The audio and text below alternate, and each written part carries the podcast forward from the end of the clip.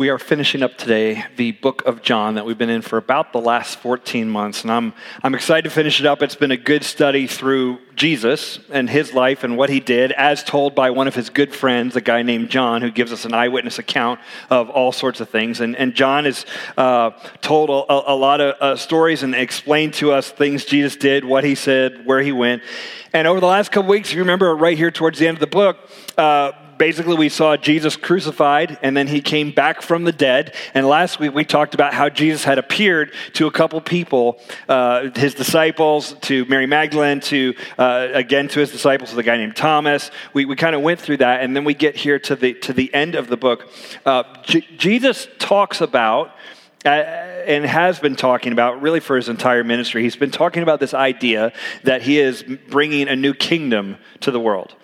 Uh, he's, uh, his death and resurrection sort of inaugurates or begins this new kingdom, this idea. And what is that all about? Kingdom, that's a weird word. Like for us, if I say, what do you think about when you think of kingdom? You're thinking of probably like castles and princes and swords and knights and, and, and, and all of that kind of stuff. We think kingdom in terms of earthly political rule uh, as ruled by some sort of monarch, some sort of king or queen. We, we kind of think in, in those terms. And so when Jesus comes along in his ministry on earth, he says, Repent, for the kingdom of heaven is at hand.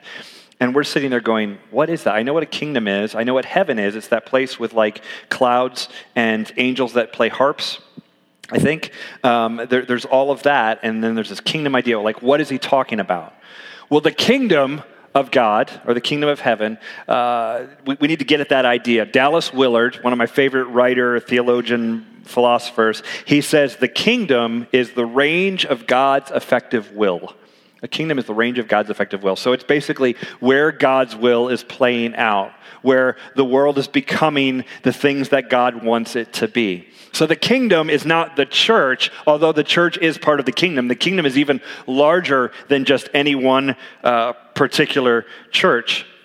And so we are striving to make the kingdom real here on earth. Jesus prays in his most famous prayer, the Lord's Prayer. Maybe if you know it or if you grew up in a church, maybe you've said it before, you know, our Father who art in heaven, hallowed be thy name. You may have heard that before, but there's a line right there in the middle where he says, Your kingdom come, your will be done on earth as it is in heaven. In other words, his prayer basically is, if we're to put it in a nutshell, he's basically saying, Hey, make everything down here like it is up there. May your kingdom, your rule, uh, infect and infest all of the, all of the world that we, that we live in now. And so, for us, very practically, as a church, we want to be a kingdom minded church and we want to think about Richmond in that way. We want to think, all right, as I look around Richmond, what doesn't look like heaven right now? In other words, what looks like hell? And how can I help? How can I help bring reconciliation, bring peace, bring hope to communities and to places and to families and to relationships within our city that need that? Like, where can I, where can I look around and see things that are broken and, and try to jump in and fix and, and, and uh, and, and help in those situations. That's what it means to be kingdom minded. And we've said at this church, we don't want to be the best church in the city. We want to be the best church for the city. We want to roll up our sleeves and get involved here in our community and, and help see the kingdom expand in Richmond and in beyond. Now, that sounds lofty. That sounds like I'm a dreamer. Sounds like, oh my gosh, you're going to really do all of these things. But, but I, I really believe it's lofty because that's the mission Jesus called us to. He called us to expand the kingdom. When God's kingdom comes, people are going to be healed from addictions. When God's kingdom comes, marriages are going to be restored that are broken. When God's kingdom comes, kids are going to grow up in stable, healthy families. When God's kingdom comes, single people are going to find uh, connection and relationship and be part of the family. All of these things are going to happen because the kingdom is going to expand and people are going to meet Jesus and, and, and, and find a sense of hope. So I want to look at um, what this new community looks like, this, this kingdom minded community looks like, and, and looking at the last chapter of the book of John today. And I, and I think there's some principles in there that are really important for us as a church about, about what it means to be here and what we're doing here. So, John chapter 21, the disciples were in Jerusalem for the crucifixion, they were there for Passover. Uh, the Passover celebration where all the Jews would come into Jerusalem, and then eventually they have to go home. So they go back to where they're from, which is in northern Israel, around the Sea of Galilee, uh, also known as the Sea of Tiberias, is another name for it. So I want to pick it up in John chapter 21. We'll look at the, the kind of the marks of this new community. John 21, starting with verse 1, we'll put it up on the screen. After this, Jesus revealed himself again to the disciples by the Sea of Tiberias, and he revealed himself in this way Simon Peter, Thomas, called the twin, Nathanael of Cana in Galilee, the sons of Zebedee, and two others of his disciples were together. Simon Peter said to them, I am going fishing. They said to him, We will go with you. Then they, they went out and got into the boat, but that night they caught nothing. All right, Peter has just seen Jesus die and come back from the dead. And that'll mess with you. That'll mess with your perception of the world and what you think is true and what's going on. And so he needs some time to process. And so he decides, hey, um, I'm just going to go fishing because I don't know if you've ever gone fishing, but all fishing is is time to process. There's no action there. It's just sitting there thinking about things and life. And maybe we should all do a little more fishing because it's it's good for that. So Peter's like, I'm going to go fishing. I want to go, you know, probably like, hey, I just need to think and I need to process. And of course, when you want to get off by yourself, a few a few buddies are like, let's go with you. So Peter's like, fine, you can come with me, and grab poles, you know, we're going to go. So they go out on the, the Sea of Galilee and they start fishing. And, it, and what we know is they, they fished all night. So they pull an overnighter and uh, they catch nothing. Then look what happens, verse 4. Just as day was breaking, Jesus stood on the shore. Yet the disciples did not know that it was Jesus. Jesus said to them, Children, do you have any fish? They answered him, No. He said to them, Cast the net on the right side of the boat, and you will find some. So they cast it, and now they were not able to haul it in because of the quantity of fish. All right, let's talk about this. There's a couple odd things here. First of all, Jesus calls them children. Anyone kind of catch that? Like, I don't know about you, but that sounds real patronizing, you know, like, hey, kids, hey kids, what's up? Do you guys catching anything? And they don't know who it is. So there's this guy, they're out, you know, it's morning time. There's this guy on the shore, and he's like, hey children, have you caught any fish? Which, you know, if you've been fishing all night and you haven't caught any fish, it's a little bit of a sore subject, I'm sure. So here comes this guy calling me a kid, asking me if I've caught anything. And it's like, no, thanks for asking. But why does he say children? I, I looked it up, and, and the word there that is translated as children could actually be translated a couple different ways. And, here's the thing it's a very friendly, close, endearing sort of term. It doesn't literally mean kids. In fact, other translations will say friends or something like that. Well, depending on what language you want to put this in, you're going to use a different word there. And it's trying to get at this idea of a really close relationship. Um, if, if, if, if Jesus was straight hood, he might say homie. If Jesus was British, he might have called them lads. Uh, you know, it, there's all sorts of different ways that he's going to talk about this. If, he, if Jesus was a frat guy, he would have called them bros. Like, there, there's just, um, this is the idea. It's a very, it's a very close term that he uses. He's like, hey guys, yo, uh, have you caught any fish? And, and what I think is funny about it is they're like, no, we haven't caught any fish. And then Jesus, instructing professional fishermen, from the shore, you know, like a backseat driver, you know, there's always that one guy who knows better than you. Jesus yells out, Hey, um, try fishing off the right side of the boat. And, you know, I'm sure they were like, Oh, because we never thought of that, genius. We've been here all night. Fine. Throw the nets over. And then they can hardly haul the nets back in. There's so many fish that they, that they catch. It's, it's like a really uh, uh, powerful scene. And then they recognize who they're they're dealing with. Look at, look at verse 7. That disciple whom Jesus loved therefore said to Peter, It is the Lord.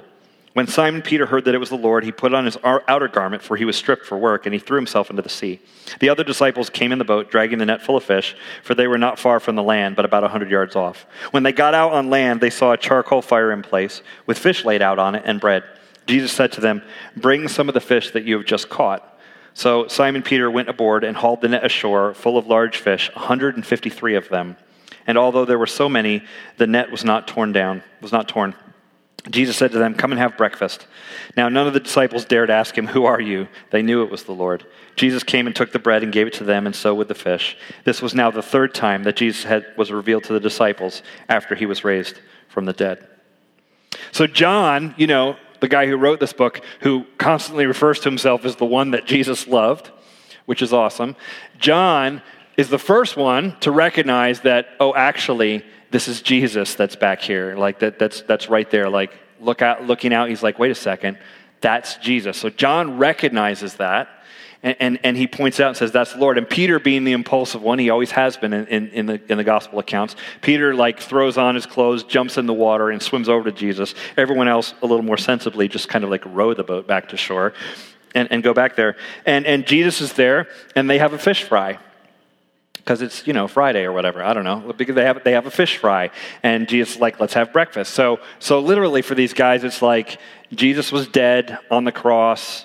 He's back. He showed up in a room. We talked to him. Now we're having breakfast together. Like it's it's pretty jarring when we just read it like a story, but it's pretty jarring what's going on in their lives. And they're having this fish fry with Jesus. Um, what was the point of that? Like, why is this story even included in, in the gospel account? Well, if you go back to when Jesus first called those guys to, to follow him, it's recorded in Matthew chapter 4. When, when Jesus meets Peter, he says to him, Follow me, and I will make you fishers of men. He takes a guy who's a fisherman and says, Hey, you're not going to catch fish anymore. If you follow me, I'm going to help you catch people. You're, you're going to be reaching for souls, for, for lives, and changing them, and touching hearts, and all of that kind of stuff. That's what I want you to do. Stop just catching fish.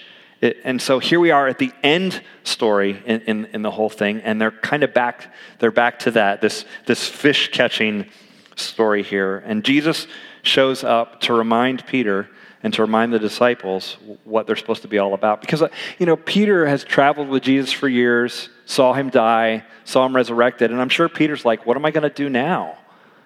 I guess I'll just catch fish again. Like, that's my job. It's what I do. And, and Jesus shows up and he's like, no, I, I've got I've got more for you here. And, and kind of brings him back into the, to the family and, and, and puts him back on mission. No, your, your life's going to be different than this. In fact, he's going to predict where, where Peter's life goes here in, in, in just a minute. So it's this cool like restoration thing that, that happens here uh, with, with Peter. And, and if you look at this entire story of like why is this in the Bible, if you look at it from the kingdom perspective, I think John is giving us a, few glimpses of what this new community of Christ is supposed to look like. And first of all, we are called to be a community that catches fish. That's what the church is supposed to do. We're called to be a community that catches fish, not literally fishing, but reaching out to people and, and helping people connect with Jesus. We have a mission statement of this church. Area 10 exists to love God, love people, and love this city beyond reason. It's just called Love Beyond Reason. You probably saw on a banner when you came in this morning. That is, that is the heartbeat of, of this church. We are called to reach out to those who are not here, who are outside of these walls, and to, and to connect people with Christ and to bring hope. And that's important for you to remember as you evaluate what we're doing here as a church. We do not exist to just sit here in the bird. We're going to do that. We're going to get together. We're going to come together as a family and, and, and all that. But we exist for people who aren't here yet. That means there are VCU art students who have graduated from school and they're living here in town and they're trying to figure out their next step and they want to create something beautiful. And we're going to say, create something beautiful and, and know your creator. You were created to create, you were made to make. God has poured something in you. Now pour something out for others and for His glory. We're trying to connect people to God as the great artist. We're, we're going to point uh, young families who are struggling to raise kids, we're going to point them to the resources that God has for us and, and, and show them what it means to have a heavenly father and, and what that looks like. We're going we're to reach out to single folks who are here and they're just worn out from the game because there's a game out there and there's a way you play it. And they're just worn out from that. And we're going to invite them in and say, uh, God has more for you and, and welcome to the family and be part of the community here and, and meet folks that are here. We're going to do all of these things to build a new community of faith uh, here in the city. That, that's, that's why we planted this church. And, and, partly why we planted this church is because our culture just sucks at community. It just does. I just, I don't know how to, to say it. Like, we're just not good at this stuff anymore. And it's getting, I think it's getting worse. We're getting, for all the connection that we have of social media, and you can, so that's great. You can write something online and your uncle in Idaho can like it. Don't you feel so connected now? Like, for all of that, of what we believe social media, the kind of connection it gives us, and it does give some, sure, we're missing out on just the day to day, person to person, life upon life connection that's right there in front of us. Because instead of eating the food, we're Instagramming the food, you know? We're taking selfies instead of enjoying just being there at the thing. We're like, I've got to take a selfie of me there at the thing to let everyone know that I was there at the thing. And the church, more so now, I feel this more now than I felt eight years ago when we started this church. The church needs to be an alternative to that. We need to be a community where we actually know each other, where we actually connect. And to be a community of hope where we hold hands as a community, but we hold hands facing outward, not inward. We're facing outward because we want to reach people who aren't here yet who need to know the love of Christ. Now, when I say reaching out, that's going to involve you speaking up and sharing the faith that you have, and that's going to kick up all sorts of tension in you, and you're not sure about that, and how do I do that? That's what we're going to talk about starting next Sunday. We're starting a new series called Get Out There, and we're going to talk about the community and how we can reach out and talk about comfort and, and, and, and our neighborhoods and, and the city, and lots of good stuff that's going to be coming up. So, so come back for that next week. So Jesus doesn't just say catch fish, there's also another piece to this. Look at, let's continue on verse 15. When they had finished breakfast, Jesus said to Simon Peter, Simon, son of John, do you love me more than these? He said to him, Yes, Lord, you know that I love you. He said to him, Feed my lambs. He said to him a second time, Simon, son of John, do you love me? He said to him, Yes, Lord, you know that I love you. He said to him, Tend my sheep. He said to him a third time, Simon, son of John, do you love me? Peter was grieved because he had said to him a third time, Do you love me? And he said to him, Lord, you know everything. You know that I love you. Jesus said to him, Feed my sheep. Okay, first of all, he says, Simon, son of John, do you love me more than these? And I was trying to dig into that. I'm like, More than these what? More than these other guys? That's awkward. You know, putting him on, it's kind of putting him on the spot. Hey, you love me more than these other fools? No, it's not that. That's not what he's talking about. Most commentators will, will point you to and say, no, he's talking about like the, the nets and the fishing and, the, and like the scene, the, the, the business, the, the, the Peter's life work of, of catching fish or whatever. He's like, do you love me more than just this job? And, and, and three times he asks this question to, to Peter, and three times Peter responds. To the point of getting exasperated, he responds, Yeah, you know I love you. Uh, yes, I absolutely I love you. And it's interesting that it's three times because if you remember what was going on just before, the, the, the crucifixion, at one minute, when Jesus goes to get arrested, Peter's pulling out a sword and he's ready to just smoke a fool who's trying to roll up on Jesus. And so he's like, I'm going to kill this guy. These people are coming to kill Jesus. I'm, I'm ready. I'm going to get after him. He's doing that one minute. And then a couple minutes later, Peter is denying that he even knows Jesus. And not once, not twice, three times, Peter denies that he knows Jesus. He denies that there's any relationship there. And maybe not so coincidentally, here we are, and uh, maybe, maybe Peter's feeling a little sheepish in this moment. And not coincidentally, Jesus says to Peter three times, let me hear you say it, dude, three times again, that you actually do love me. And all along the way, he says, Feed my sheep. If you love me, here's what you're going to do you're going to take care of people and you're going to help people grow. So, number one, we're called to catch fish as a community. But number two, we are called to be a community where people grow. We're called to be a community where you take advantage of growth opportunities and you and yes, you come to Jesus exactly as you are, but you don't stay there. You take whatever the next step is that God's calling you to and you move forward, that there's a, to be a progression here in this church. There are growth opportunities galore in this church. There are. Um, what the teaching that we do here on Sunday and the worship and all of that kind of stuff, but there's serving opportunities because serving gets you out of yourself and focused on others, which is actually very, very good for you, for your health, for your emotions, all that. So there are serving opportunities here where you can serve other people in the body of Christ and, and out in the city. There are uh, opportunities for you to learn more, like how to study the Bible. And there's parents, we do A10U, like we'll be doing one starting in June. We do A10U classes where you can do a month long class, like a, you know, once a week for a month class, we're doing one on transformation and how you change. We're doing one, uh, we, we've, we have done and we'll continue to do classes on parenting, classes on uh, marriage, classes on finances. We've done area uh, Financial Peace University. Many of you have taken that because we don't hit adulthood automatically knowing how to handle money.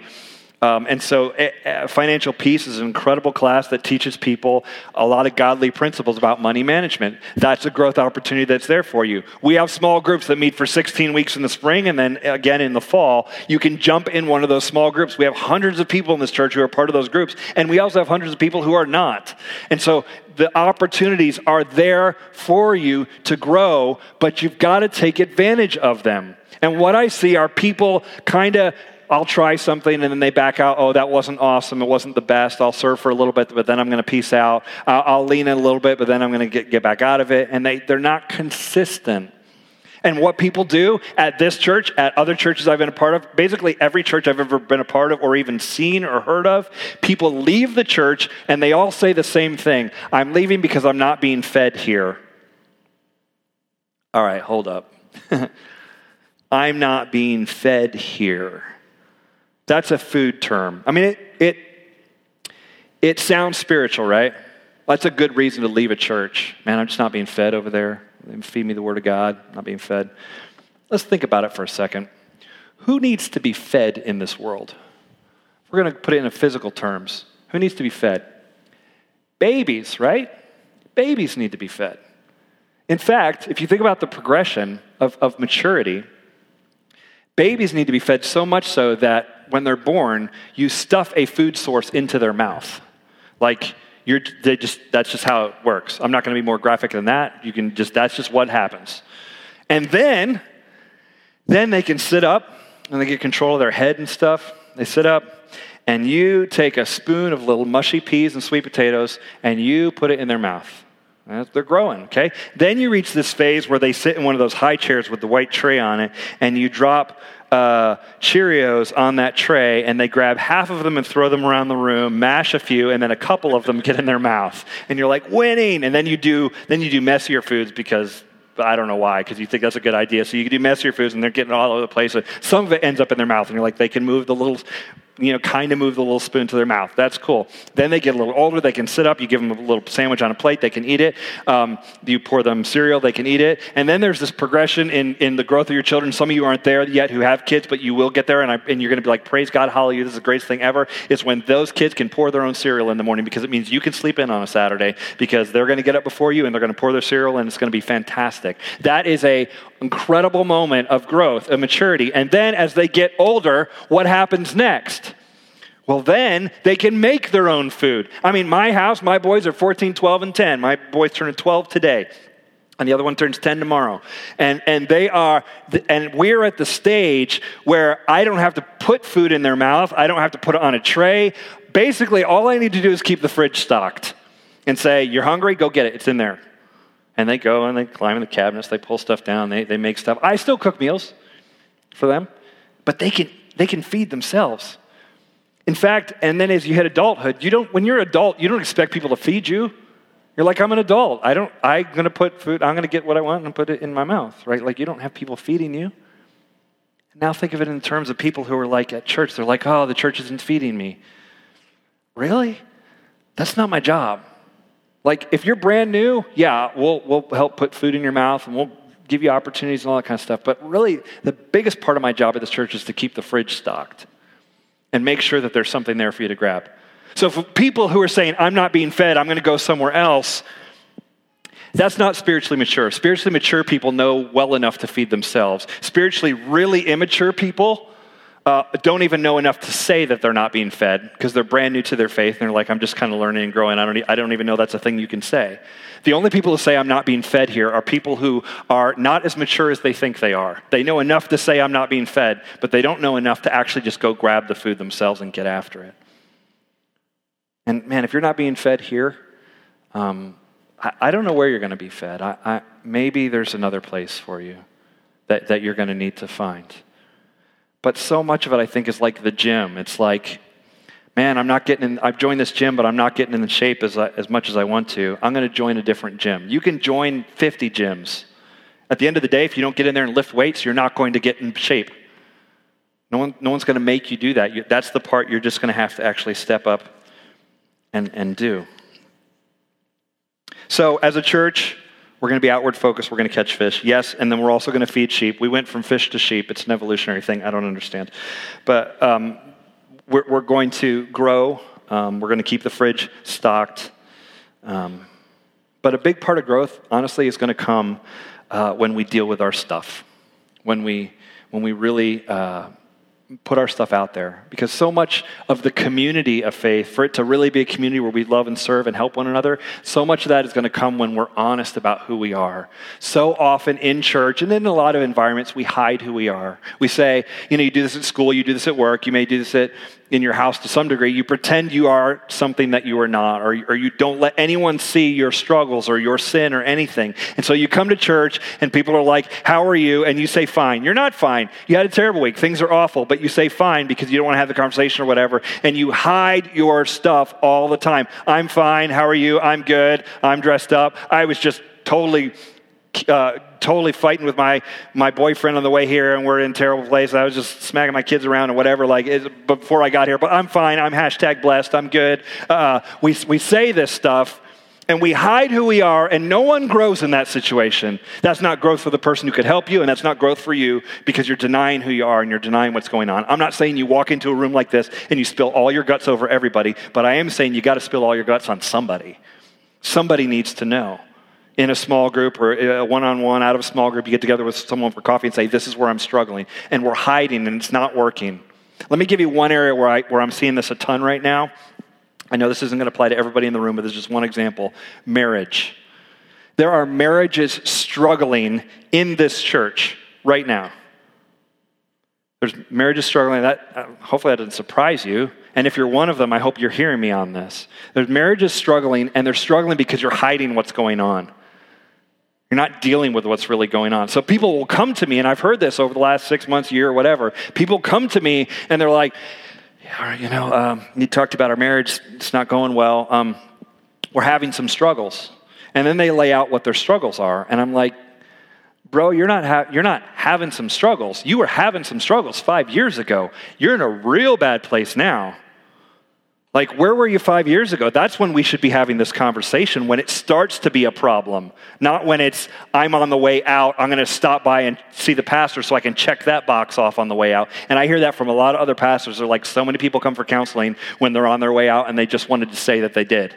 They just wanted to say they, they, they got counseling and that didn't work either. Man, when you notice the slightest crack, reach out, get counseling. We, in the app today, there's notes on the sermon. There's, there's a counseling recommendation in there. We will point, uh, point you on Facebook to a couple other counseling recommendations that we have. Reach out and get help. Don't be so prideful. I don't need this. Those counselor people can't help me. Psychology, blah, blah, blah. Who needs that? We're good. We're fine. That's pride talking and saying that, oh, uh, we'll, we'll be fine. It's going to be no problem. Go see a counselor. We, my wife and I go. It's helpful. It's like a go like it's like an oil change. Like go whether you need you think you need it or not. Just go or the engine's going to seize up. Go see a counselor and, and, and look for those signs that there's cracks in the marriage. One of those signs would be like if you if you say something to your spouse and they cut your head off and you sit there and you go, Well, I guess I'll never bring that up again. That's a warning sign. That's a flag. Hey, we have a communication breakdown, and instead of dealing with it, I'm just going to swallow it so it never comes up again. That's a problem. This is how you slowly grow, drift apart. But I would say one of the best easy indicators I could give you as a married couple for are things starting to get a little bit off the rails, um, and this one's easy because you can measure it, it's this sex. Sex. Okay, let's move on. No, just kidding. Uh, just leave that there. Let that sit out there for a second. Um, I, the question I've asked a lot of couples when I get together with them um, was like, when was the last time you had sex? Uh, and I, and so then they, so if they're like, you know, yesterday, I'm like, cool. But a lot of times with couples that I'm seeing have problems, they're going to say, I don't remember. Um, three months, six months, year ago. That's a problem, guys. That is a problem. And I'm not saying sex is everything, because it isn't. But I'm saying the lack of it is a big deal. It's not everything in a marriage. It's not the engine that drives your marriage. It, but it is like the key And if you don't like, not the key, but maybe a key, I don't know, it's the starter, it's the alternator, it's one part of the engine that, like, without it, you, there's something not going. It is a massive red flag. If you're like, we haven't had sex in six months, there is a problem there. I've never been one to say it should be, you should be having sex this often or whatever, but it is more than once every six months. I know that is the case. That is a sign, that is a flag waving at you that you have a problem and you need to go talk to someone and work through your stuff. Because usually that is an indicator of other things that are going on. It is a light on your dashboard saying there's something broken here. And that's not just me talking, the Bible says it too. Isn't that awesome? So convenient. 1 Corinthians chapter 7, the Apostle Paul says, basically, in a nutshell, hey, married people, have sex a lot because I don't want you to be tempted out there in the world. Have sex a lot. The only time I don't want you to have sex is if you're praying. That's what he says. It's in the Bible. Look it up. Men, write it down. 1 Corinthians 7. You're like, I am looking that up later. It does say, like, I don't know, print it out uh, over a picture of like, cl- like clouds and rainbows and like frame it and put it on the wall in your bedroom, hang it up and be like, that's the, that's the good book right there. you like say to your wife, you're like, honey, the Bible says. And I just try to do what the word tells me, you know, I'm a good man. Read it, it's there. 1 Corinthians 7. Paul is telling us that. Why? Because he knows how we are. And it's not everything, but it's something, and you've got to look into this stuff. And, and, and, I, and I bring that all up kind of in the context of community here and say we have to be honest about who we are. We can't keep hiding things with one another and in, in the family here. Bring it up and say, hey, this is where I'm this is where I'm struggling. This is not a community designed for you just to pretend to look good. It's too dark in here for that anyway. Like, why, why, would, we, why would we do that? Get help, see, see a counselor. And I'm telling you this because it's all part of what it means to feed the sheep. We have to be honest and, and with our struggles and reach out. So, number one, we got to catch the fish and be outward focused. Number two, we need to feed the sheep and, and love and serve one another inside. And number three is the last piece. We need to follow. We're called to be a community where we follow Jesus wherever he leads us. Listen to what Jesus says in response to Peter uh, in verse 18. Truly, truly, I say to you, when you were young, you used to dress yourself and walk wherever you wanted, but when you're old, you will stretch out your hands, and another will dress you and carry you where you do not want to go. This he said to show what kind of death he was to glorify God. And after this, he said to him, Follow me. Jesus says, Peter, yeah, I know. Uh, Uh, here's how it's going to go for you. I know you're saying you love me and you're on mission and all that, and you're back in the fold and there's grace for you and God loves you and you're in the family and all of that is good. I know all that's great for you right now, Peter. Here, I got a mission for you. I want you to catch fish. I want you to feed the sheep, all of that. But here's how this is going to go down. One day, someone's going to come take you and they're going to take you where you don't want to go and you're going to die. And John says this is an indicator of Peter's death. Historians would say the same thing that Peter in Rome in around the year 64 AD is going to be taken by guards and hung upside down on a cross when Nero gets angry at the Christians in Rome and, and starts persecuting them.